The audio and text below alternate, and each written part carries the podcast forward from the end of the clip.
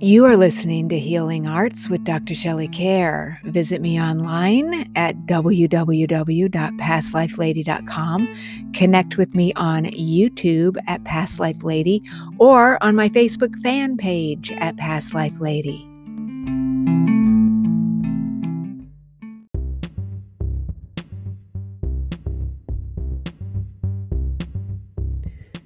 Hi friends, Doctor Shelley here. Guess what? You're not going to believe this. I have another book coming out from Llewellyn Worldwide. It will be out on December eighth, and it's called Blast from the Past, Healing Spontaneous Past Life Memories. So earlier in the two thousands, I wrote a book series, which I have discussed on the Healing Arts podcast, about a phenomenon I call Supretravii. Spontaneous past life memories.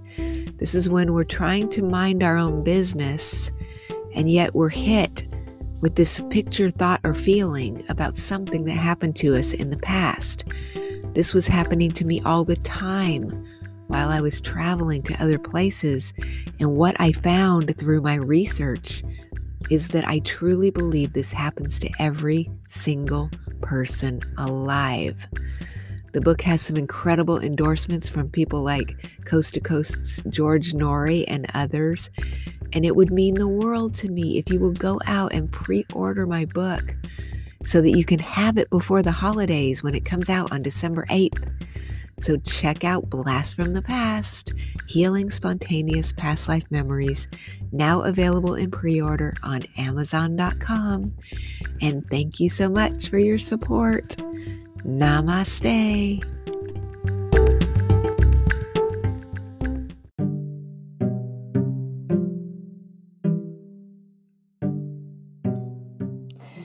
Welcome to Healing Arts. I'm your host, Doctor Shelley Kaehr.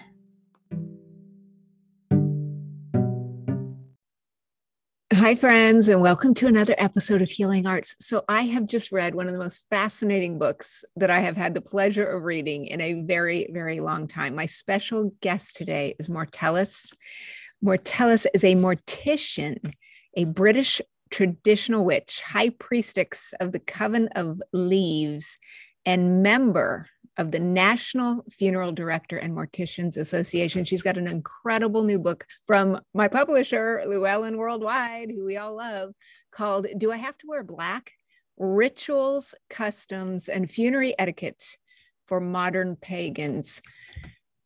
Mortellus, welcome to Healing Arts. Your book is genius. It's brilliant. I really want listeners and viewers to know, I don't really feel like this should be limited to just pagans, because the research you've done here is absolutely stunning. And I learned so much, I couldn't put it down.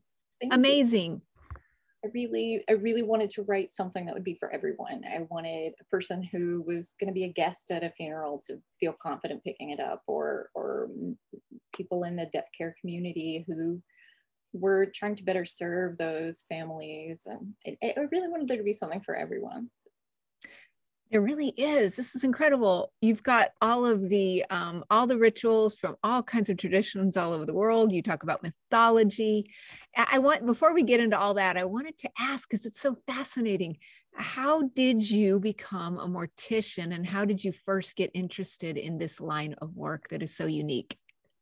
Well, I, uh, I talk a little bit about it in the book, but uh, when I was young, I had a near-death experience, which really impacted my life and sort of the path I found myself on. And as an adult, I wound up doing a lot of volunteer work through hospice and, and other such palliative care sort of organizations. I've always been around death, and in my work as a clergy person, I've, I've, I'm often serving funerals or serving the dying. And Um, I guess I, I came to a point where I felt like the, the gods wanted more from me, and, and that I could better serve them by going deeper into uh, the ways in which I could serve the dead and the dying. And uh, so I, I, you know, strapped on my student hat, went back to school, and uh, got a degree in mortuary sciences. Um, I graduated right at the beginning of the pandemic, which is crazy. So instead of going off to a residency and, and all that happy jazz, I was thrust directly into COVID volunteering. So it's been kind of an adventure, um, but I'm, I'm looking forward to getting back sort of on that track in, in a more ordinary way. So you were going to do a residency and then COVID hit is what you're saying? Yes. Um, oh my gosh. Generally speaking, in the funeral industry, um, much like nursing or med, I mean, people don't think about it, but uh, mortuary sciences is a healthcare field. We are mm. uh, medical professionals. So we graduate and then we go on to do a residency or apprenticeship of, of a period of time, depending on what state you're in and licensing and all that fun stuff. Um, but right into the pandemic. So it was basically like all hands on deck. Everybody get in there, you know, we need help everywhere that, that we can get it. So that's kind of been my life for the last year, year and a half. Wow, that's incredible. So how long, I, I was curious, how long does it take to complete your degree track in mortuary science? It really depends on um, the state or even country that you're in or the requirements of where you are. It can be anywhere from, well, it, it also depends on kind of what you're you're learning. Mort mortician's kind of an old-fashioned term. Not a lot of people use it anymore. You are an embalmer or a funeral director. Um, I took a degree with both. Um, I just like the term. I think it's fun. And um, so it could be anywhere from six months for just a basic funeral director's degree to Uh, four years to study embalming and uh, mortuary sciences. You, you're very much learning to be a surgeon for the dead. So it's very intense. Um, but uh, it, it, it wasn't new to me, of course. I, uh, that's my fourth degree. So I've, I have quite a few under my hat. That is so interesting. So I, I interview some fiction authors and stuff. So this is more like a fictional T V kind of question. But, you know, when you see people on television and they're going to study this kind of work, they're always passing out and things like that. Is that how it is in real life? Or is that just a, a ridiculous cliche? It's, it's I, of course, I can't speak for everyone everywhere. I can only speak to the experience I had where I was at the time. But um, some people don't make it. Um, there certainly were far fewer people graduating with me than started with me. And um, the school that I studied at, actually, we, um, we did a donor program and, and it's a very busy lab, but uh, we would have individuals from medical programs come into the mortuary department to do their Um, do their autopsies and dissections and that sort of thing. Um, our embalming professor ran that program. So people in that department were often sort of on the sidelines of watching these, these nurses and future doctors coming in, and they were always the ones that couldn't handle it. I did, I did see a few people uh, wind up in the bathroom vomiting a few times. And then oh the funeral sciences people are like, just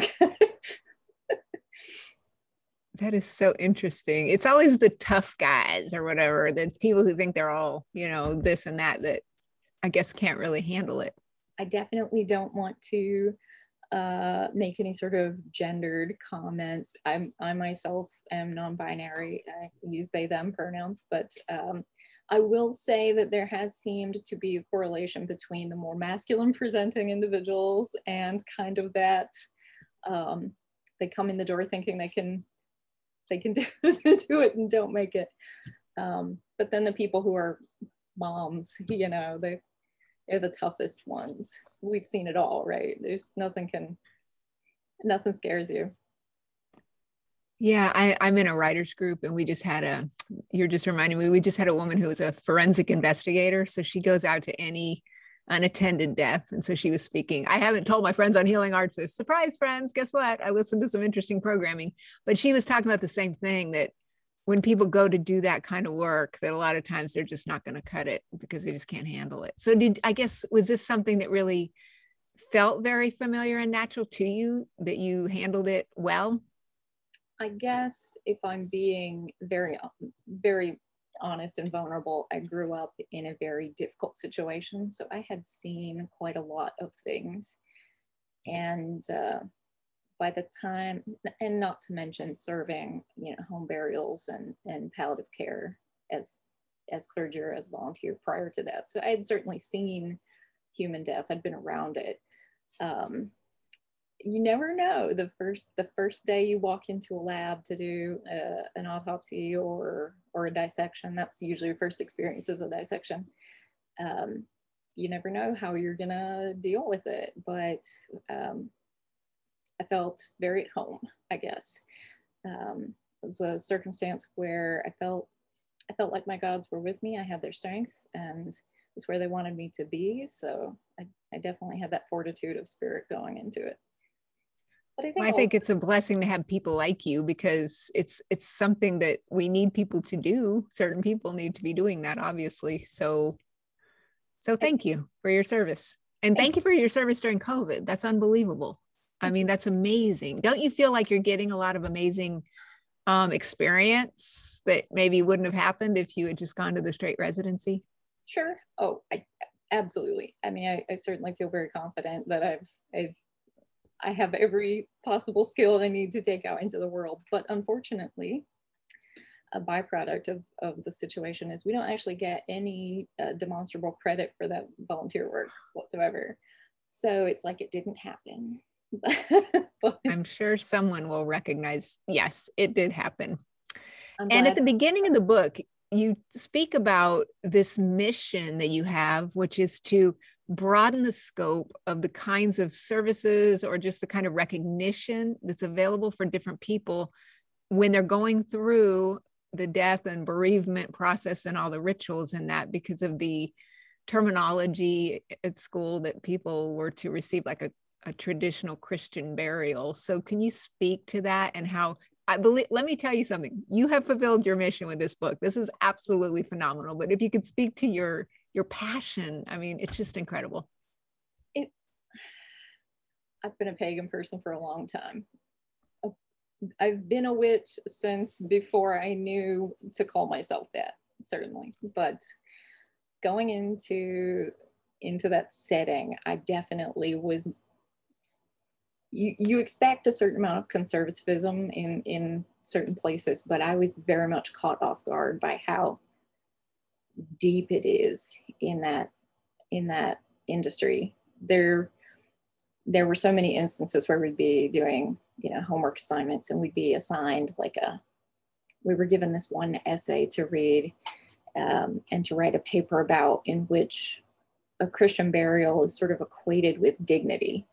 Um, if you say a good Christian burial, or for example, a good Christian woman or whatever, Christian comes to mean a respectable, dignified, respectful, that sort of thing. And it it really, it broke my heart to sort of watch people around me interact with that, because um, nobody knows what to say, right? I think largely a lot of people in the world are, are apt to just take what is in front of you and go and feel bad about it later. That's kind of the, but I've always been a stubborn sort of person. So here I am with this essay in which it literally states that uh, pagan people should just be given to dogs to eat, because it isn't our job to bury them. And whoa, hang on. How can you give us this and call it a useful assignment? That, you know, that these materials are largely out of the nineteen fifties, and, and they're using things like, they're, they're equating families with man, woman, married, two children and a dog, and anything else is in quotations, right? And all of these sort of old-fashioned ideals that just need to go away. And uh, sort of a funny thing too, I, I took the name of, of the book, Do I Have to Wear Black?, from an experience that I had in class one day. I had walked into the labs, and there were two individuals having a conversation. And both of these individuals were doing continuing education. And um, so they, they work in funeral homes, they own funeral homes, they've been in the industry a very long time. and they've never met me before. And they were having a conversation about one of them having attended or served a Wiccan funeral. They were, t so of course you don't, you, you're like a scientist, you're taking notes. You, so I'm just overhearing them.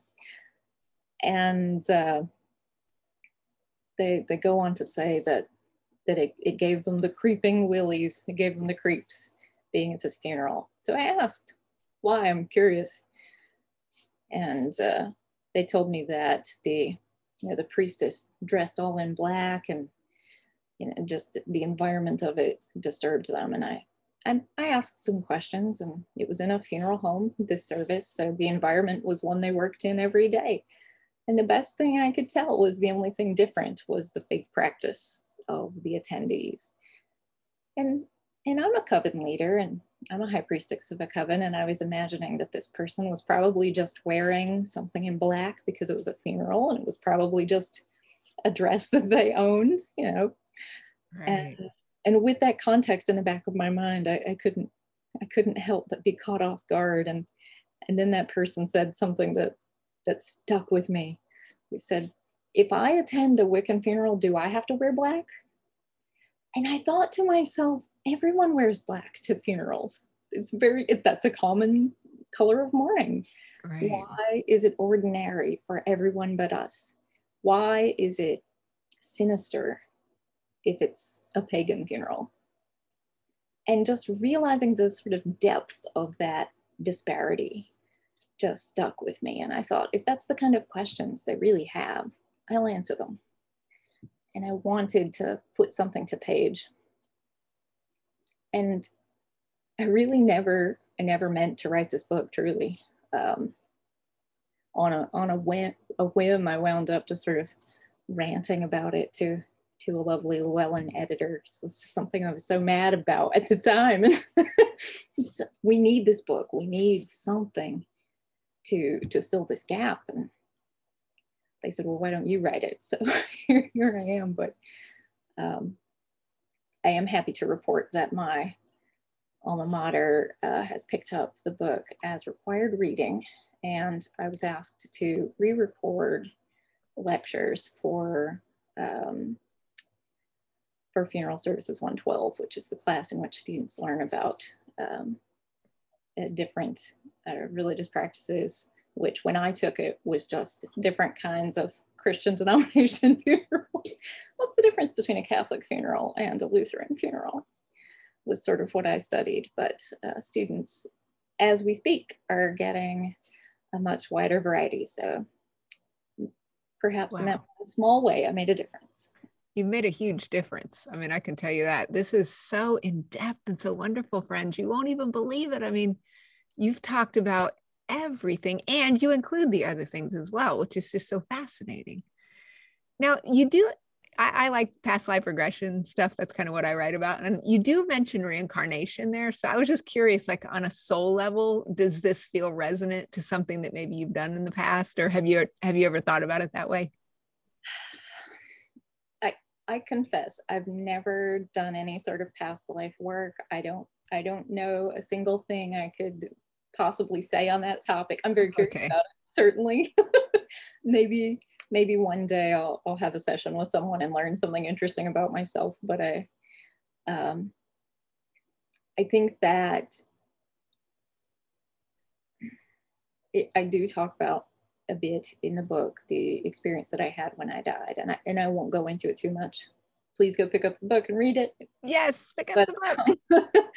I, um, I talk a bit about how during this death experience, you know, here in, in the physical plane, I was in a coma, in a hospital bed. Um, I, I was deceased for eight minutes almost uh, as they tried to resuscitate me, but that eight minutes to me felt like a lifetime. I came back with a life's worth of memories. And my, my general belief about the experience is that the little girl that I, I was when I died, I was five years old, that little girl who had suffered so much did die and got to stay there somewhere safe and at peace.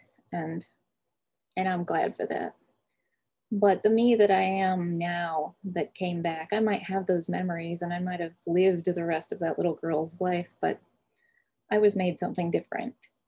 And that's not to say that I'm any kind of special or unique, just to say that the gods sent me back with purpose. And serving the dead is what I'm meant to be doing. And I, I feel strong in that. Um, and there's a certain amount of comfort in feeling like you have a direct purpose, sort of knowing mm-hmm. what that is and knowing where you fit, you know. Feeling the edges of your puzzle piece just click into place. There's no questioning what you're what you're supposed to do with your life, and that's very comforting. There's no fear of dying because I've done it. I know what it feels like. I know what I've seen. Um, I look forward to going back there one day and and finishing out the rest of my existence as I'm meant to. Um, I don't intend to particularly have an afterlife after this one. Um, I'm finishing up a book now, which I'm turning over to Llewellyn. It should be up for pre-order this fall, and I'll be talking quite a lot about death magic. And in it, I've added a ritual for summoning me after my death. And I should hope that I can continue to serve the living uh, in death as I did the dead while I was alive. Wow, that is fascinating. I think it is amazing to see that you you are living your purpose. I think this is something that a lot of people struggle to find, and you've definitely found it. Here's a question I had. Um, you've got some beautiful quotes throughout the book. People, you need to pick it up, check it out. Beautiful artwork, it's unbelievable. There's a really cool quote that you have. I won't read the quote, but it's from Tecumseh, the chief. And the gist of it is he's talking about when it's your time, that it's good for you just to go, you know, and be a hero and just go on peacefully, et cetera. And it kind of reminded me of um, some things I'd heard in like Buddhist literature, where there's, there's some importance to be had in terms of how we leave the life. We want to leave the life peacefully because it affects our afterlife, et cetera. So I was just wondering what you think about that. So I think, and I say this to people often, what I think is just my opinion. What is believed is a very strong opinion. So take it or yes. It. It's not worth much to anyone but me. But um, to really answer those kinds of questions, I think it it's highly dependent on how a person views the soul. But that's the big question around death and dying and death magic and doing, I imagine, past life work and doing work with necromancy as I do. Um, the question is, who are we working with? What are we doing? Who are we talking to? And if we look at the soul as a singular entity, that does not work on any level. That's pretty broken. Um, but that's also an extremely modern and extremely Christian idea, the soul as a singular entity.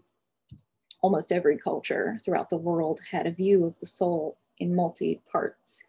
Um, Norse heathenry views the soul. Um, I'm being overly simplistic, but in, in three pieces. We see that in uh, Greek practices and also Roman practices, since it's like a bad tracing of Greek practices. um, and in uh, Egyptian practice, we see nine parts of the soul. And that is, to a degree, what, what I resonate with. I do work with that quite a lot. Um, up to the name. That's where I split off just a little bit, because um, I, I have this nice twenty-sided die line here because, because I'm a nerd. For your listeners, they'll, they'll know what this is. But if we think about every name we've been called in our lives, it's like the faces of this die. It's every nickname you've had, a magical name, something your lover called you in the dark, something that you were called as a child, your birth name, your married name, your divorced name. They're all little pieces, tiny little fractures of your soul. And it's okay for them to be fractured. And it's okay for some of them to be dead and not be part of you anymore. I like to sit down sometimes and think about how many pieces of me are, are buried and gone. How many names have you not been called in twenty years? And the only person that called you that name is, is now dead, right? It's sort of a fun thing to sit with. Wow. But I do think that leaving this world with appropriate funeral rituals is important, because those rites give closure to the soul. I don't like to say that, that we need to die peacefully, because that's not reality for everyone. Life is messy and difficult, and we don't all get the luxury of dying quietly and fulfilled. But each of those little pieces of who we are can go on to find their own kind of peace and purpose, even in death. You know, some of the bigger pieces go on to be guides and go on to an afterlife or to reincarnation, but maybe we leave some of those smaller pieces behind in memory or in deeds we've done, small ways we've changed the world in the stories that we told. And I think that's its own kind of peace. Yes, absolutely. Yeah, you're right. We're, we are really so multidimensional. As you said, I had never thought about it with the names though, but you're exactly right. Because we play different roles, and we're, we are different people to different people. And that is very, very interesting. It's just absolutely fascinating. I, um, I like to remind myself every day, every single day, as an affirmation that death is only the end if you believe the story is about you, and you are not always the protagonist, and you are the villain in someone's story. And it is important to look at yourself as a bit character in the world and see yourself as other people might, because you might not recognize some of those faces other people see. Absolutely. Wow. Absolutely. The other thing you talked about in the book, um, we all love pets, and you have a section in there about the importance of our pets. And you said something really profound that I've thought about recently, which is that the, the love affair that we have with the pet is perhaps teaching us how to handle grief in, in a certain way, so that we can prepare for other times of loss, and, and that these relationships should be honored, just like a relationship with a human. So would you talk a little bit about pets?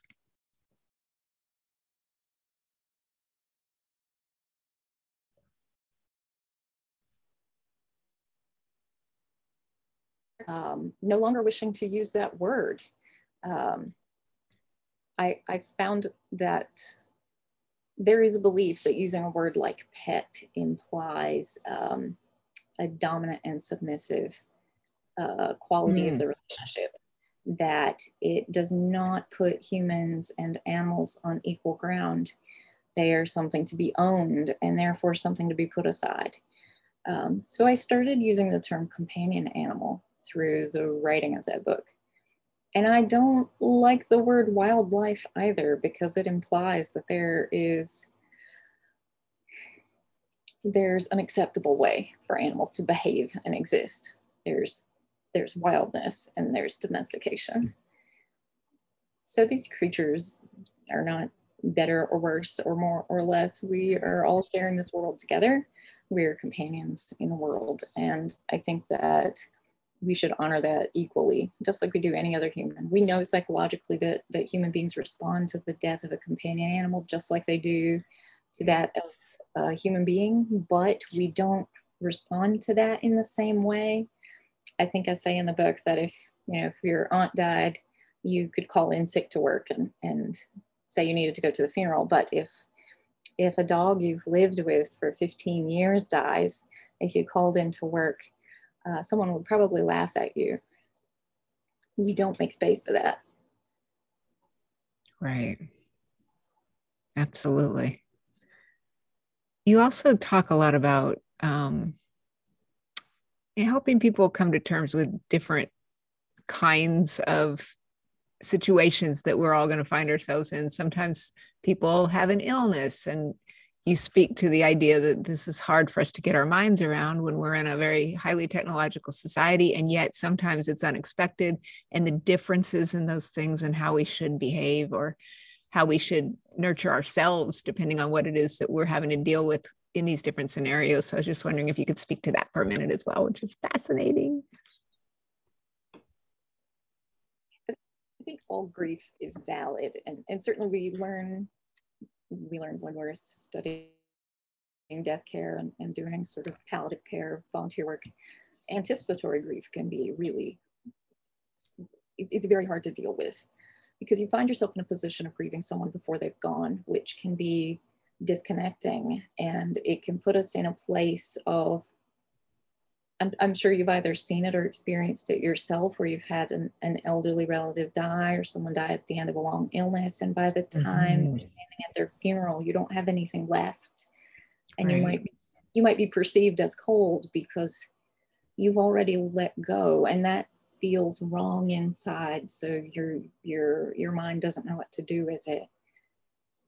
Um, and I I don't talk about it much in the book, but another type of of death that can be really difficult to respond to is disenfranchised grief, or other types of complex grief where we grieve things that don't make sense to an external person. Like throughout COVID, we've all had to change so much, and you might experience that type of grief when mourning the, the normalcy of life, or mourning the death of someone truly meaningful to you, whom you don't actually know, like uh, the late and great Ruth Bader Ginsburg or other such individuals, uh, sort of letting go of, of ideas and ideals. And it can be just as impactful as physical death. And, and I just don't think we make a lot of space for that. Right. Absolutely.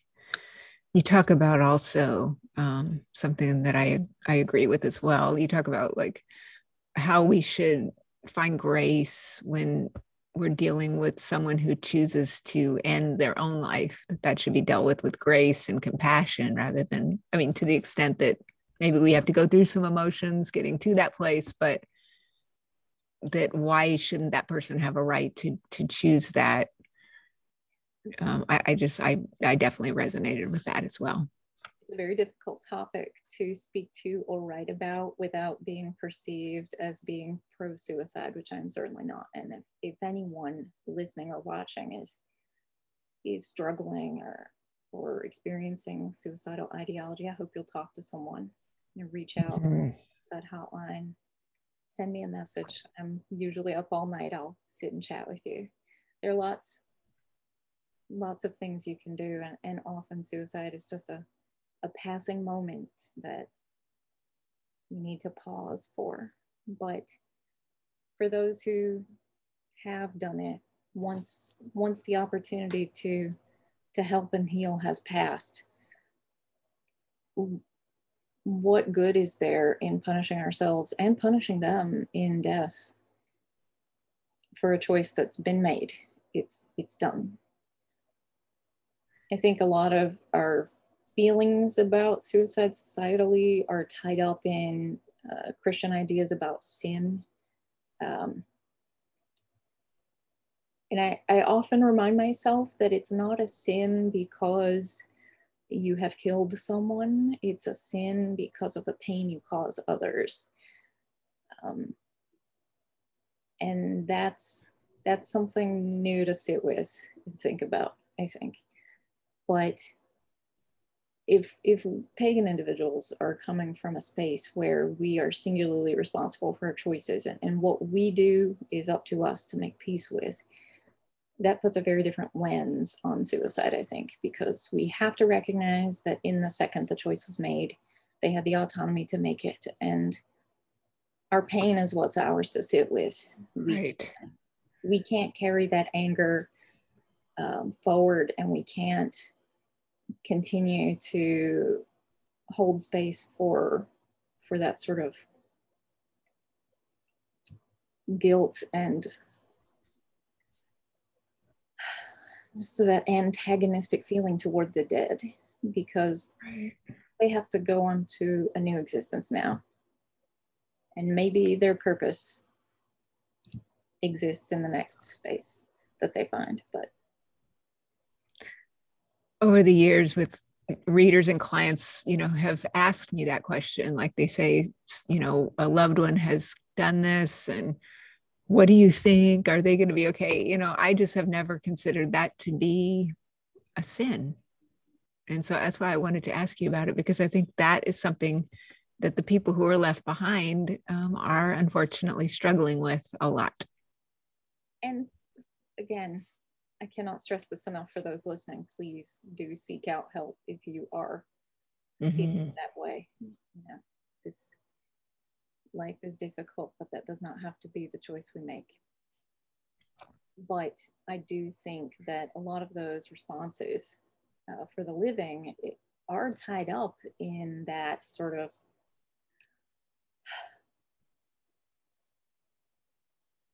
colonial Christian, uh, white European sort of ideals about uh, morality and faith. You know, we can be uh, pagan our whole lives. You could be staunch in your beliefs and be confronted with a moment like that. And in your grief, you wonder suddenly if they went to the bad place, right? Because we all have that programming inside. And that's, that is something I talk about in the book. Sit and meditate mm-hmm. on that program. Let that go. Just put it down. you, you can't carry around that question mark all the time. And one thing that, that I've done, and, and I grew up in a very, very staunchly evangelical space. Um, so even I have that question mark sometime in the back of my mind, because when you hear it every day when you're a child, it's, it's like brainwashing, it's in there. But I ask myself every day, if, if, if I died and found out that heaven and hell is how it is, and, and Christianity was correct and I was wrong my whole life, would I still be doing the things that I'm doing now? Would they be worth it to me? Would eternal damnation, air quotes, be worth the choices that I have made? And that's a good measure for me sometimes, I think, because yes is often the answer. If you measure your life against those kinds of values, then you often find what you're willing to support and what's important to you. That's a great point. So one thing I want to know, why do you believe, in your opinion, that the West, this modern culture, is so afraid to talk about death, so afraid to deal with it, and we just don't want to even, we kind of want to pretend like it doesn't exist? Why do you think that is happening in the modern society? Or do you? I do, but I mean, I don't know. We have very short memories as human beings. We think about things like they are right now, but history has been going on for thousands of years. If we look at much research at all, we'll know that we've had ebbs and flows of discomfort with death and death positivity. And in fact, it's often balanced with sex positivity. In a time when any given culture is particularly sex positive, they tend to be death repressive. And when we are death positive, we tend to be sex repressive. So if we roll back the clock, say to the nineteen forties, prior to that time, people were having home burials, digging their own graves, building their own coffins. I am, of course, talking about the United States. I'm being narrow in my focus. Um, we were very death positive, but we were not particularly sex positive, right? And then World War Two happened. And most of the nation's children came home in boxes. And we saw a lot of death until we couldn't stand to see it anymore. And then we went into the Cold War. So we focused as a nation on the nuclear family, which put aside the elderly into retirement homes and put all the ugliness aside for someone else to deal with. And we focused on canned goods and nuclear families. And then what happens? We go into the nineteen sixties, where we have free love and this huge sexual revolution, right? We become very open as a society about sex and love. And we've stayed there. But you can see that death positivity went the other direction with it. And truly, we're reversing trends right now. And that, that does tend to repeat itself throughout history. Absolutely. Mortellus, this is an amazing book. Friends, you've got to check this out. It's incredible writing, amazing research, one of the best things I've read in years. So you can visit Mortellus online at mortellus dot com. She's got an incredible, they have an incredible website. You will love it. Beautiful artwork. Um, it was a joy to connect with you. And I just wish you incredible success with this. Congratulations on getting this taught in school. It's wonderful. Thank you. Um, for your listeners, I, I hope I can encourage you to go to the website and check out the forums that I just launched. There we have uh, pagan friendly, pagan and neutral spaces for all manner of specific bereavement. So we have grief support forums there.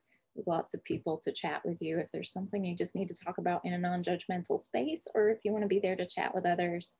It only survives if we all support it and uplift it and help it grow. Um, so I hope that you'll all take time to do that. That's fantastic.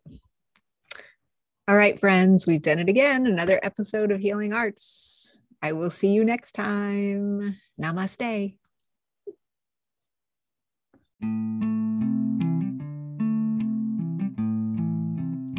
You've been listening to Healing Arts with Doctor Shelley Kaehr. Visit me online at past life lady dot com or on YouTube at Past Life Lady, or connect with me on Facebook at Past Life Lady.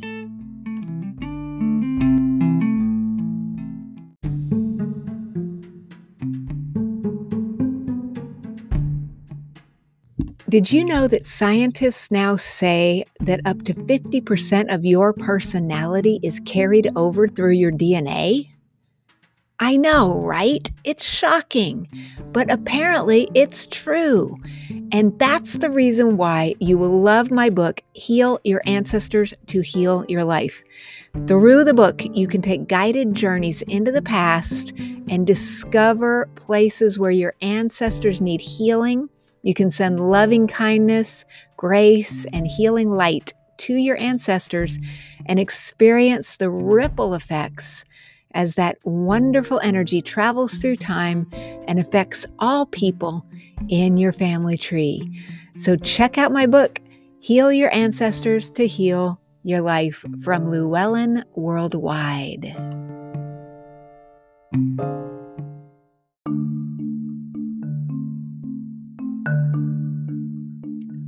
My book, Past Lives with Pets, was just awarded the twenty twenty-one Coalition of Visionary Resources Award in the animal and pet category. It got the silver medal.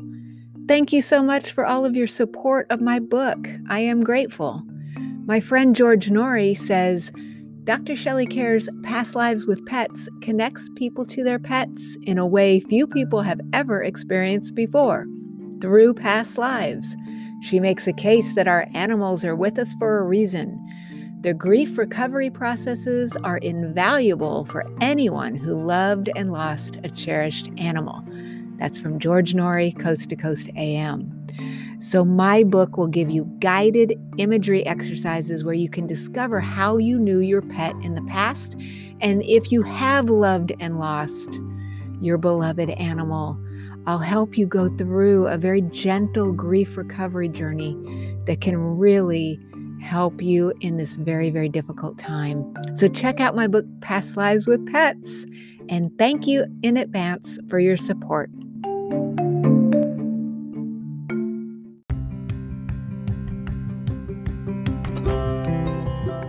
Right now, when you purchase any of my Llewellyn titles, that would be Meet Your Karma, The Healing Power of Past Life Memories, Past Lives with Pets, or Heal Your Ancestors to Heal Your Life, I will gift you a free audio recording where you'll go into the Healing Arts School and you'll be able to take a guided journey straight from the book. And I'll give this to you free with your purchase.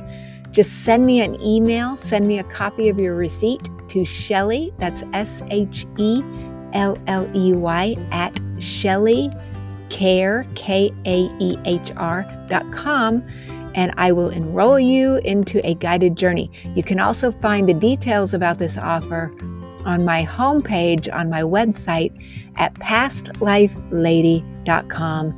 Thank you in advance for your support of my work, and I hope that these guided journeys will help you.